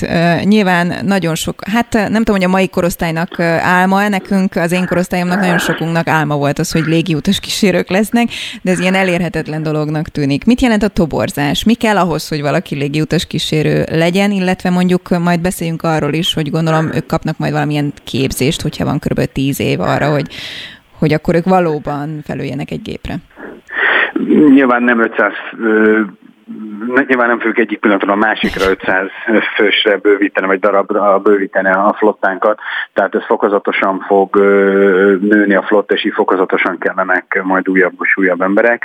De bárki jelentkezhet, aki betöltötte a 18. életévét, jól beszél angolul, tud úszni, a hölgyeknél 160, a, férfiaknál 175 cm a minimum magasság, nem kell semmilyen előképzettséggel rendelkezni, hiszen, hiszen ahogy említette, a, képzés egy bő hat hetes képzés, egyébként az ő iparág egyik legszigorúbb és legátfogóbb képzése után bocsátjuk csak őket ki, és ekkor ülhetnek repülőgépre, és ekkor kezdhetnek el dolgozni. Na, akkor Úgy, itt, itt az adatoknál már meg is állítom egy pillanatra. Igen. Miért, miért kell minimum 160 centinek lennem, és, és miért kell, hogy tudjon úszni? Nagyon praktikus okai vannak, egész egyszerűen a kalaptartót, ugye ahova a fenti csomagtartót, annak a fedelét le kell tudni csukni. Tehát el kell Szerintem érni. erre tehát, senki nem gondol. Tehát ezért kell ez a, ez a 165 centi magasság, illetve hát úszni nyilván azért kell tudni, hogyha ne adj Isten valahol kényszerleszállás kell vízen végrehajtani, akkor, akkor tudja menekíteni az utasokat, illetve hát nyilván ő is túlélje. Hogyan zajlik a toborzás? Hol lehet jelentkezni? Toborzás az jelenleg egyébként több magyar városban is van, vannak toborzó események. A Vizer honlapján a karrier menüpont alatt minden információt és minden részletet ezekről az eseményekről, illetve a helyéről és az időpontjáról meg lehet találni. Most első körben hány stewardess tanonc az, akit felvesznek, és ők mikor kezdik el a munkát jó esetben? Jó esetben akár már jövőre eh, elkezdhetik a, az újoncok a, a munkát. Nyilván attól függ, hogy hányan jelentkeznek, eh, minél többen jelentkeznek, annál boldogabbak vagyunk, hogy akár Budapesten, illetve akár más bázisokban, tehát más országokban is eh, munkát adjunk nekik. Több száz emberre számítunk már most is, hiszen, hiszen ahogy mondtam, a repülőgépek folyamatosan érkeznek a gyárból, tehát nekünk folyamatosan újabb és újabb személyzetre van szükségünk. Mit lehet mondani az idei szezonról? Ugye én magam is bújtam a vizer oldalát, amikor mondjuk utazást terveztem, és az volt látható, hogy fokozatosan jelennek meg a destinációk. Gondolom, vagy hát és akkor erősítse meg, vagy cáfolja, önök sem jó sok, akik tudják azt, hogy mikor lesz újrazárás, melyik országban, mennyire tervezhető, és hogyan tud egy légitársaság meg alkalmazkodni ehhez az új Covid helyzethez? Azt gondolom, hogy az idei szezon az egy, még talán még nincs vége, még egy pár hét a, a nyári szezonból, a nagy nyári szezonból még hátra van. Én azt gondolom, hogy elégedettek lehetünk a körülményekhez képest, elég sokat tudtunk repülni, sőt a 2019-es 19-es kapacitásunknál többet repültünk már, tehát ez, szerintem ez mindenképpen egy nagyon nagy eredmény. Az tény, hogy egy olyan iparágban, ahol egy-két évre előre tervezünk, tehát már a 2022-es téli menetrend is elérhető, egy ilyen folyamatosan változó környezet nagyon megnehezítette mindannyiunk dolgát, hiszen volt, hogy naponta, hetente kellett újra tervezni a, a menetrendünket, illetve berakni vagy kivenni olyan járatokat, olyan útvonalakat, amiket éppen egyes korlátozások feloldása miatt újra el tudtunk kezdeni repülni, illetve amelyeket pontosan azért, mert meghosszabbítottak, vagy behoztak egy újabb korlátozást, fel kellett függesszünk. Szóval nagyon érdekes, egy nagyon nehéz, nehezen tervezhető időszak ez, és attól tartok, hogy ez még egy ideig így is marad, de mindent megteszünk, és tényleg nagyon rugalmasan és agilisen alakítjuk a menetrendünket az éppen aktuális lehetőségeknek megfelelően, hogy minél több embert tudjunk szállítani. Radó András, a Vizer sajtófőnöke, köszönöm szépen. Nagyon köszönöm. Spirit FM 92.9 A nagyváros hangja. És ma kezdődik a 49. Tokai írótábor. Telefonon itt van velünk Papfűr János, a Tokai Írótábor Egyesület titkára. Jó reggelt kívánok! Jó reggelt kívánok én is! És minden tábornak van egy tematikája, vagy egy, egy témája, amiköré hát fűzik fel az eseményeket. Az idei micsoda? Az idejének az a címe, hogy Visegrád, Visegrád, hol hajdani fényed, ez egy Arany János idézet, és hát tulajdonképpen az irodalmi intézményrendszert és a kortárs kultúrát próbáljuk a V4 országok tükrében, illetve kapcsolataiban vizsgálni, ez a fő téma, és hát ezzel kapcsolatban jönnek hozzánk előadók, irodalmárok, történészek. Ugye már csak nem 50 évről beszélgetünk, mi egyáltalán a Tokai írótábor? Mi ugye úgy képzeljük, hogy hát a kortárs költészet irodalom nagyjai összegyűlnek ott. Nagyon nehéz megfogalmazni, hiszen azért 50 év távlatából ezt így összefoglalni, hiszen én 1972-ben még nem is éltem, amikor a Tokai írótábor megtartotta az első. Szól, ha oda nem megyek, ma, akkor van-e kortárs költőíró? Van kortárs költő és Tudom, író. Ön is az, igen?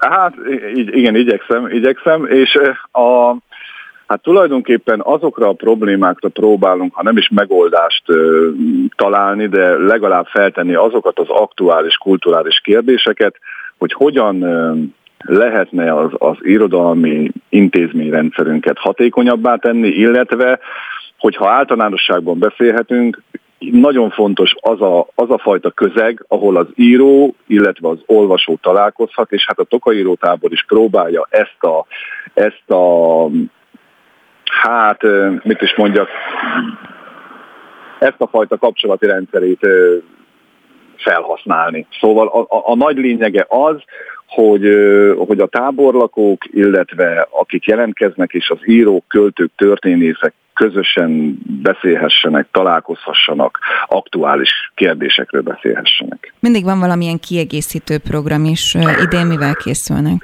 Idén azzal készülünk egyébként, a, a, a tematika tulajdonképpen nem változott. Az első napon, az első napnak az estén minden, minden táborban egy színházi előadás van, mégpedig most, és tavaly is a Miskolci Nemzeti Színház jött, tavaly a Fekete Szárú cseresznyét adták elő, most pedig a Vadkacsa lesz programon, illetve mindig van esténként zene, ma is, vagy ma, a mai nap, hogy éppen nem, de mondjuk a keddi napon lesz egy ilyen gitár háttérzene, tavaly például Iván Szandi zenélt. Ugye mindig van egy borkóstolónk, illetve kiállítás, ami most idén pontosan nem lesz, mert a színházi műsor az egy ilyen hosszabb lélegzetvételi műsor lesz, illetve emléktábla avatás, most különösen fontos az emléktábla avatás a v miatt egy, egy Hrabal bronzdombor művet avatunk, illetve Pilinszki nek lesz még egy dombormű avatása a zárónapon, illetve a, a díjaknak az átadása. Úgyhogy izgalmas és érdekes programok lesznek. Említette ugye, hogy mindig valamilyen problémára próbál az író költők krémje megoldást találni. Jelenti ez azt, hogy az írótábor nak van valamilyen következménye? Hát, hogyha következménye nincs is, de, de azért valamilyen hatást próbál gyakorolni az irodalmi életnek a, az, az irányára, hogy mégis merre, merre menjünk, és, és nem, nem feltétlenül az a, az a fontos, hogy, hogy aki ide eljön, abból esetleg, esetleg író is lehet, hanem, hanem, hanem, hogy egy, hanem hogy egy értékes irodalmat szerető, minőségi irodalmi ö, olvasottság felé vigye el a táborlakókat, és mondjuk halljon tényleg olyan dolgokról, amiről mondjuk a hétköznapokban mondjuk nem feltétlenül találkozik a Prágai Magyar Tanszék vezetőjével, vagy mondjuk a Varsói Magyar Tanszék vezetőjével, hogy nekik milyen milyen tapasztalatuk van arról, hogy kölcsönösen hogyan tudunk mondjuk együtt dolgozni, vagy együtt gondolkodni a kulturális periférián. Tud nekem idén olyan programot mondani, ami nem kiegészítő program, hanem program-programpont, és mondjuk különlegesnek, vagy érdekesnek, izgalmasnak tűnik? Mindenképpen a mai napon lesz egyébként a, a Világörösségi Bormúzeumban Kisgyé Csabának egy, egy könyvbemutatója. Ennek az a címenek a könyvnek, hogy a Visegrádi Kód, ez egy kis enciklopédia, egy művé, művelődés történeti munka, ami, ami hát egy nagyon izgalmas kísérlet ezeknek az országoknak az irodalmi struktúrájának a, a, a, az összekapcsolásáról, illetve a beszédmódjáról. Ez mindenképpen fontos lesz a mai napról, de egyébként lesznek olyan kerekasztal beszélgetések, ahol ahogy a mind a négy országnak a, a, a, a, a helyi magyar tanszékének a vezetője fog, fog beszélgetni, vagy lesznek plenáris előadások is, illetve lesz holnap este egy nagyon izgalmas folyóirat, este az 1749.hu online folyóirat este, ahol a Lanckor Gábor főszerkesztő és a Kollár Árpád szerkesztő fog beszélgetni, hogy hogyan is működik az online folyóirat kultúra pláne az irodalom területén. Papfűr János, a Tokai Író Egyesület titkára. Köszönöm szépen. Én köszönöm szépen. Aktuál. Friss hírek, információk, beszélgetések. A Spirit FM reggeli műsora. Indítsa velünk a napot, hogy képben legyen. A mikrofonnál Fogyarák Anikó. Legalább 15 érmet vár a Tokióban versenyző csapattól Szabó László, a Magyar Paralimpiai Bizottság elnöke. Korábban úgy nyilatkozott, nemzetközi összevetésben közepes méretű, de erős a magyar csapat. A reménységekről, esélyekről beszélgetünk Takács Áronnal, a Spirit FM Tribün című műsorának műsorvezetőjével. Jó reggelt kívánok! Jó reggelt kívánok! És hát holnap igen elindul a paralimpia is, amiről hát nagyon keveset szoktunk beszélni. Miért, Áron? Hú, ez egy jó kérdés, pedig olyan világban élünk, ahol az, egy, az egyenjogúságért nagyon sok embernek küzdünk, igyekszünk arra odafigyelni, hogy mindenki megkapja a megfelelő figyelmet, az, az egyenjogúságot, és talán tényleg a paralimpikonok vannak kicsit lemaradva ebben, de az egyre több támogatást kapnak, egyre nagyobb figyelmet kapnak, és például most készült nemrégiben a Magyar Paralimpiai Bizottság megbízásából egy, egy film, egy ilyen buzdító reklámfilm, és azt például bemutatja a paralimpikonoknak a, az útját, a kihívásait, úgyhogy ezért igyekeznek felhívni rájuk a figyelmet, és sokkal jobb az ő helyzetük is, mint mondjuk akár 5-10-15 évvel ezelőtt, de biztos vagyok abban még, hogy nagyobb figyelmet tudnak majd kapni. Az, hogy mondjuk miért nem akkor a sztárok ők, mint a rendes sportolók, az valószínűleg azért, mert lehet, hogy nem annyira látványos az ő sportjuk, vagy, vagy a maguk módján látványos, és hát leginkább azok válnak sztárokká, akiket nagyon sokan néznek. No, akkor hát uh, tudunk esélyt latolgatni szerinted. 15 érem az elvárás. Én ahogy utána néztem, ez körülbelül reális lehet, hiszen az előző és az az előtti olimpián is igen sok érmet szereztünk, ugyanakkor azt is látom, hogyha csak az érmeket uh, figyelem a paraolimpia kapcsán, hogy uh, hát általában egy, maximum kettő arany, és a többi ezüst bronz. Miben vagyunk erősek, Áron?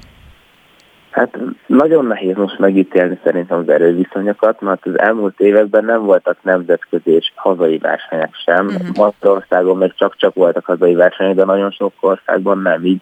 Azért nehéz megmondani, hogy, hogy akár pszichológiailag hogyan dolgozták fel a riválisok a, a Covid időszakot, mert, ezek, mert magánemberként is fel kellett dolgozni az elmúlt nagyon frusztráló éveket a, a sportolóknak, és nem tudjuk, hogy kire milyen hatása volt, vagy akár, hogyha elkapták a, a Covid járványt egyes sportolók, akkor az ő szervezetükre milyen hatással lehetett, vagy az ő felkészülésüket még jobban nehezítette, mert a olimpikonoknál is beszéltünk arról, hogy a formaidőzítés teljesen átalakította azt, hogy egy évvel halasztották, és a felkészülésben nagyon sok nehézség volt.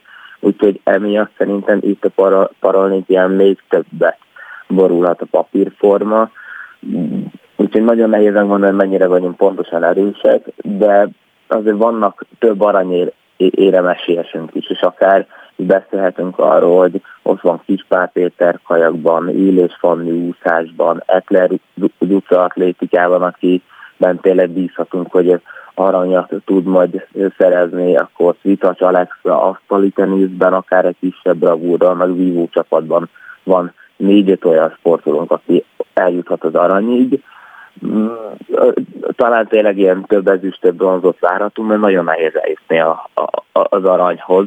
Ugyanannyira nagy dolog megszerezni egy ezüstöt, bronzot, vagy akár negyedik, ötödik, hatodik helyet, de te legyél a világ legjobbja, az még egy fog. No, van-e egy-két olyan történet, figura, sportoló, akire érdemes odafigyelnünk, akár a sztoria miatt, akár a teljesítménye miatt?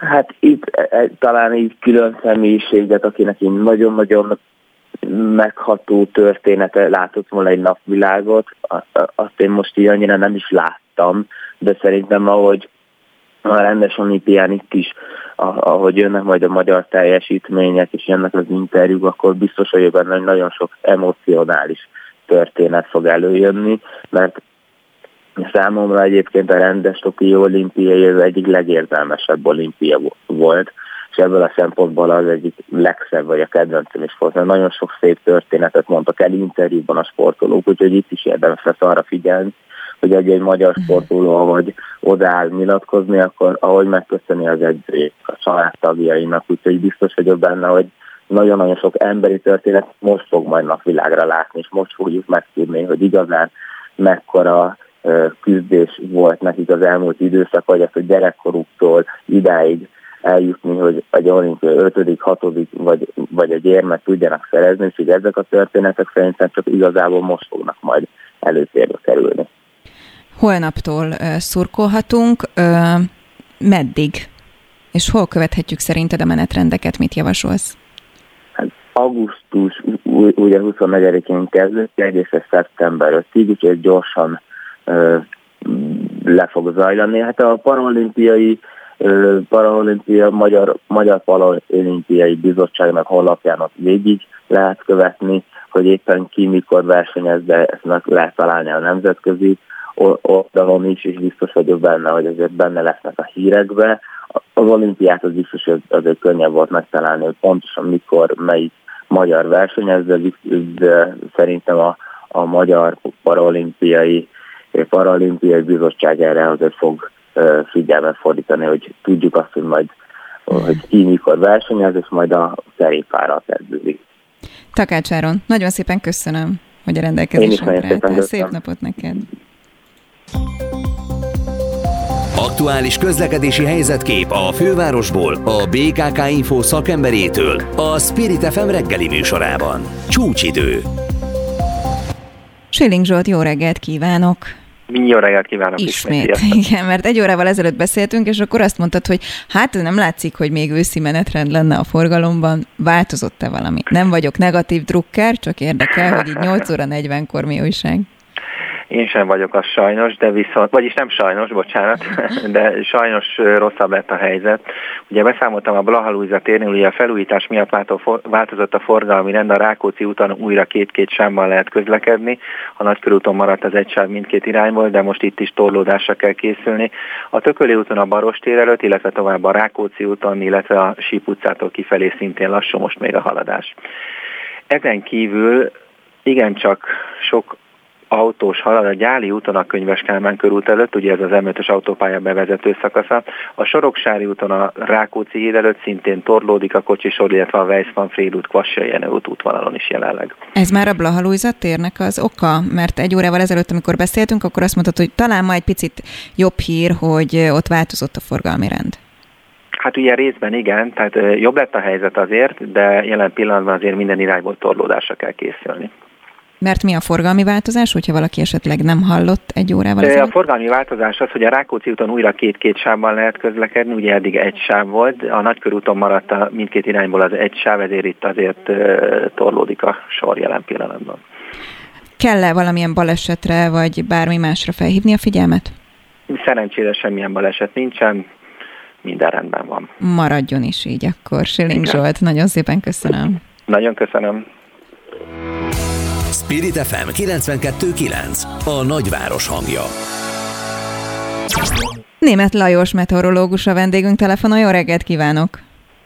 Jó reggelt, szervusz, Anikó. Hát, amennyire lehet jó a reggel, ugye, annak, aki még mondjuk pont az utolsó héten szeretne, vagy szeretett volna egy nyaralást beiktatni itt belföldön, mert hogy bekopogott reggelre az ősz ajtóstól rohant be, különösen a Dunántúrra, be is törte ezt az ajtót, ott képzeld el a Balatonnál is 60-80 kilométeres szél fúj, oh. hűvös ez a szél, felkorbácsolta a Balaton vizét, elég nagyok a hullámok, eső is esik az ország nyugati és északi vidékein egyenlőre, és ez a front most már lassan eléri a főváros térségét is, és hát a, az elmúlt napok, hetek 30 fok fölötti, 35 fok fölötti hőmérséklete, ez egyelőre csak emlék kinek, rossz emlék kinek, jó emlék ki, hogy valaki forrón szereti természetesen, úgyhogy ezért mondom ezt így. Ez a hidegfront egyébként erre a hétre meghatározza az időjárást.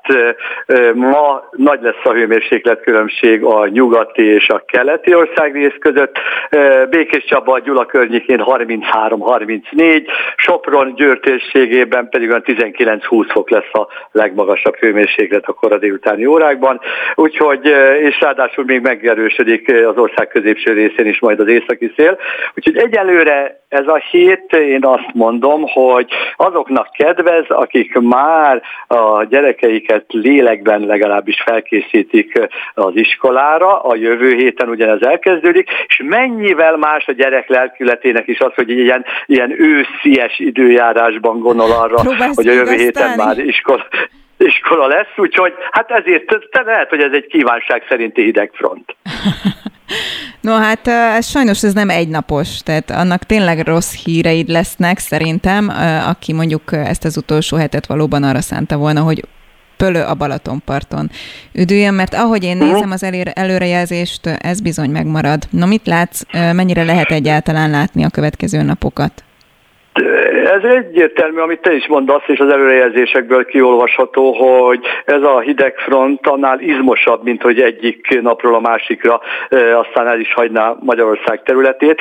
Eléggé folyamatosnak látszik északnyugat felől a hűvösebb levegő beáramlása, és, és eléggé változatos ez a levegő nedvességtartalommal, úgyhogy felhő is lesz, zápor is lesz, és ilyen 20-25-21-26, ez egy ilyen késő nyárias vagy kora őszies hőmérséklet itt Magyarországon, de az én még azért nem temetném az idei nyarat.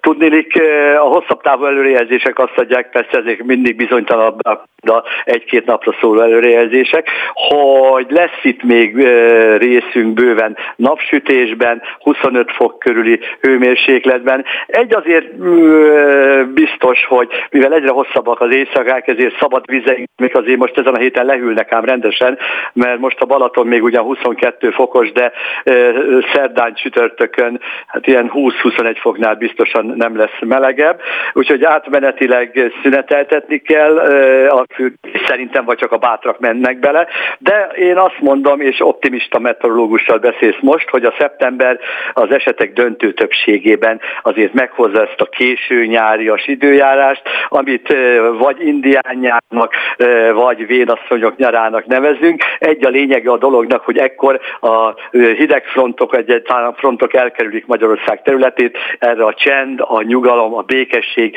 és a kellemes nappali hőmérséklet, ami jellemző. Az viszont igaz, hogy a nyári öltözék mellé lassan azért egy pulóvert mindenféleképpen elő kell készíteni, készülnünk kell a közelgő őszre. Mennyire normális ez az idő? Gondolnám itt azt, hogy hát ősszel bizony azért ne jegyünk meg, hogy a nyár utolsó hete már őszies. Abszolút, szóval azt kell mondanom, hogy igaz volt már olyan év is, amikor ezen a napon e, mutattak a hőmérők Magyarországon e, közel 40 fokot, 39 fokot is, e, de az volt az abnormális. Ilyenkor olyan 25 fok körül szokott lenni a hőmérséklet.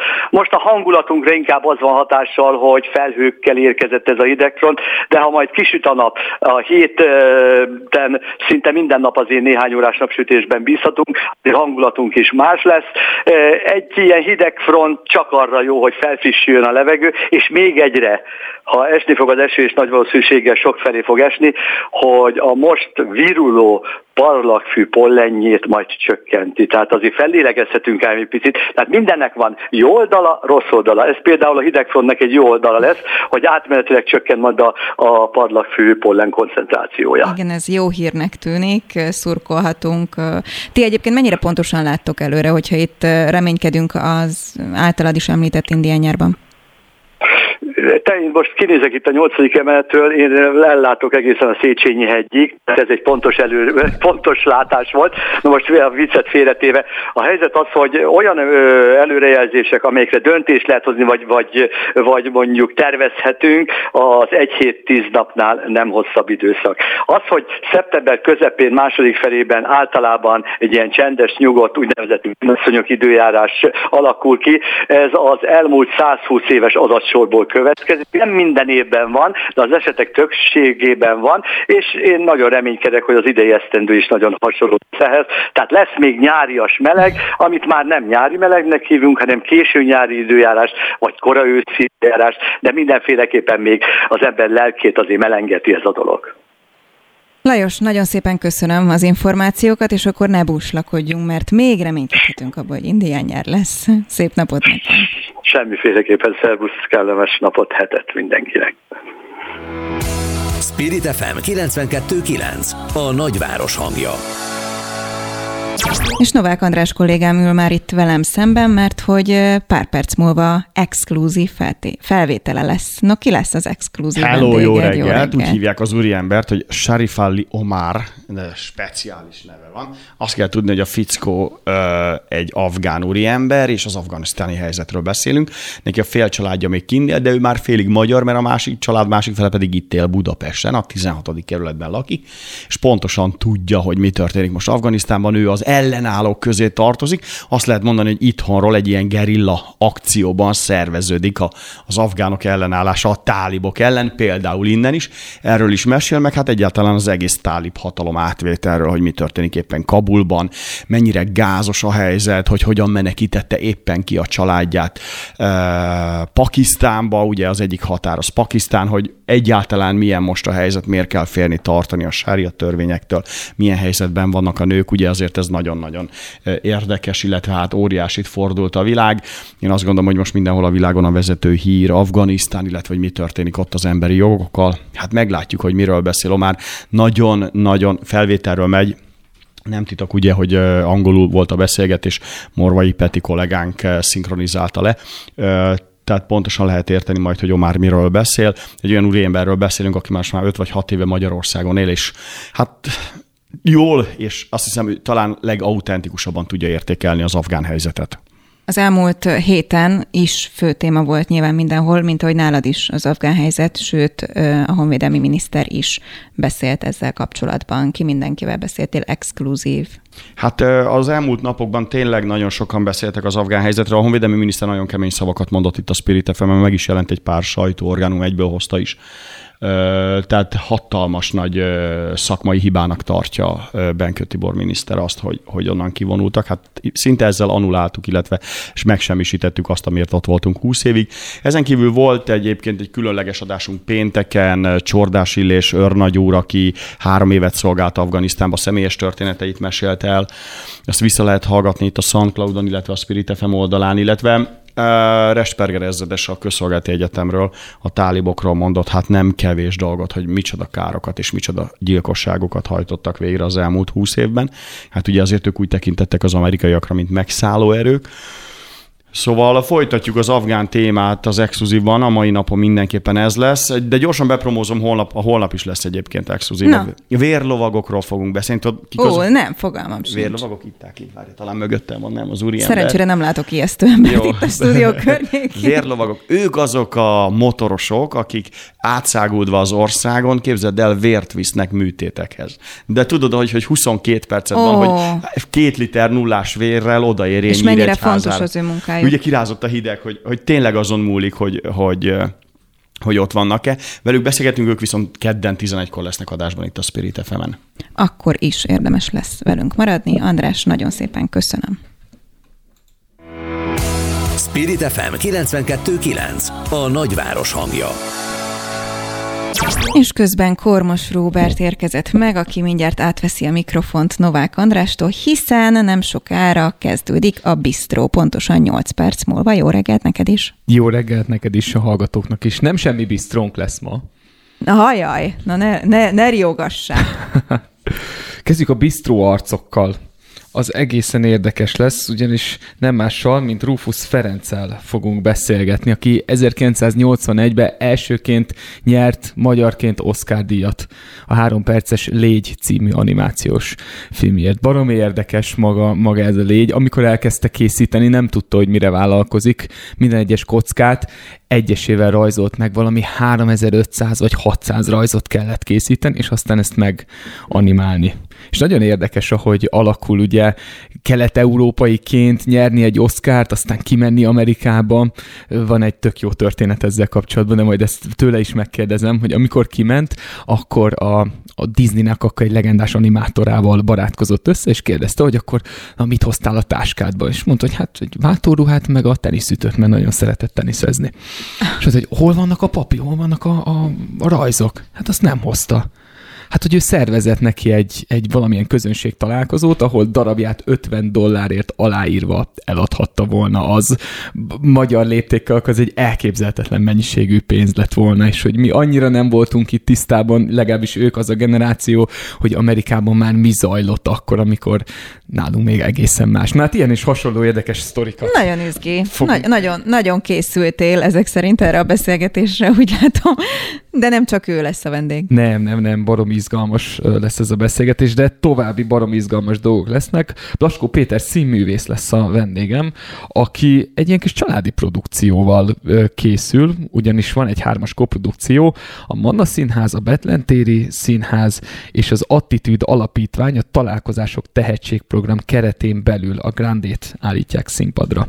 És ennek ez a különlegessége, hogy Blaskó Péter a fiával fog együtt játszani. Ez az első alkalom, hogy ez megtörténik. Úgyhogy ma jól kifaggatom, hogy milyen ez a kis Ez nagyon izgi lehet projekt. családon belül, bármi, ugye azt szok, bár figyelj, ugye azt szokták mondani, hogy baráttal ne kezdjél semmilyen munkát és vállalkozást, de a családi vállalkozások és mondjuk művészeti produkciók azok valahogy mégiscsak szoktak működni. Ez tök izgalmas lehet, nem? Hogy, hogy mi, mitől? Mert rájuk nem merünk haragudni, vagy ha rossz, akkor sem, mert akkor is jó, mert szeretem, vagy... Vagy talán őszintébb a kritika, nem? Tehát, vagy egy... pont, hogy nem. Ez izgalmas, ezt boncolgathatod, vagy megkérdezheted Tőle szerintem. meg fogom ezt kérdezni. Rollerekről is szó lesz. Erről már mi is beszélgettünk annó, mikor még együtt vezettük ennek a műsornak az előd műsorát, akkor mindig volt erről szó, hogy megjelentek a rolleresek, és akkor most mi a szabályzás, hogy a szabályzás. Ott járunk, hogy még mindig nincs. Szabályzás? De... Szabályozás? Igen. De de azért mégis próbálunk egy kis iránymutatást adni, hogy hogyan közlekedjünk rollerrel, mert most már annyi rolleres van, és már nem csak a bérelt rollerek mennek nagyon, hanem a vásárolt rollerek is. Már olyan is van, ami a második, meg a tizenkettedik kerületben a hegyre föl tud venni, úgyhogy már mindenhol használják a rollereket beszélgetünk erről, hogy hogyan viszonyuljunk mi, ha gyalogosok vagyunk, ha biciklisek vagyunk, vagy ha autósok vagyunk a rollerekhez. Mi lesz még? Te rollerezel egyébként? Nem, még nem próbáltam Hú, de kikerekedtek a szemeit, hogy lehet ilyet kérdezni. Ne, Én azért, se, nyugi, azért, kere, ezt most azért nem kerekedett azért ki, azért kerekedett ki, mert egyszer kipróbáltam a robogót. De én még sosem robogóztam, nem, hogy városi környezetben nem robogóztam volna, és mentem két utcát, kétszer majdnem elestem, háromszor majdnem elütöttek, és úgy döntöttem, hogy akkor ezt lerakom, úgyhogy ezzel nem, nem foglalkozok, és így egy kicsit ez a városban, ami nem láb vagy autós közlekedés, az szerintem rám nettó életveszélyben van. Van-e még témád? Igen, itt lesz Orbán Zoltán. Egy pillanatra meglepődtem, oké? Okay? őt, őt ismerem, igen ugyanis soha nem látott méretű ragadozó madár mérgezés történt egy turai vadásztársaság területén. Elképesztően sok madár elpusztult, ráadásul szerencsétlenül pont a ritka fajok közül, és ez akár beláthatatlan ökológiai következményekkel is járhat. Az első kérdés, ami bennem megfogalmazódik, hogy kinek és miért áll érdekében madarakat ölni, mérgezni gyakorlatilag. Tehát, hogy ez, ez hogy működhet, és hogyan lehet ezt az ökoszisztémát ott helyreállítani, ha egyáltalán helyre lehet állítani. Kicsit sajnálom, hogy ilyen negatív téma kapcsán kell vele beszélgetned. Eleve, hogy ilyen negatív téma előfordulhat, ugyanakkor meg iszonyatosan élvezetes vele beszélgetni madarakról, úgyhogy javaslom neked, hogy a beszélgetés vége fele egyébként valahogy terejétek vidámabb vizekre ezt a beszélgetést, mert hogy nagyon-nagyon-nagyon jó, amikor ő madarakról beszél, és mindenki számára érthetően. Robi, Köszönöm szépen, átadom neked a stafétát, mert három perc múlva kezdődik az adásod. Önöknek köszönöm szépen a mai figyelmet, a szerkesztő Tolnai Boglárka volt, és Bornemisszel Lőrinc segített nekünk a technikai dolgok lebonyolításában. Holnap Szőlősi Györgyi várja önöket, szép napot!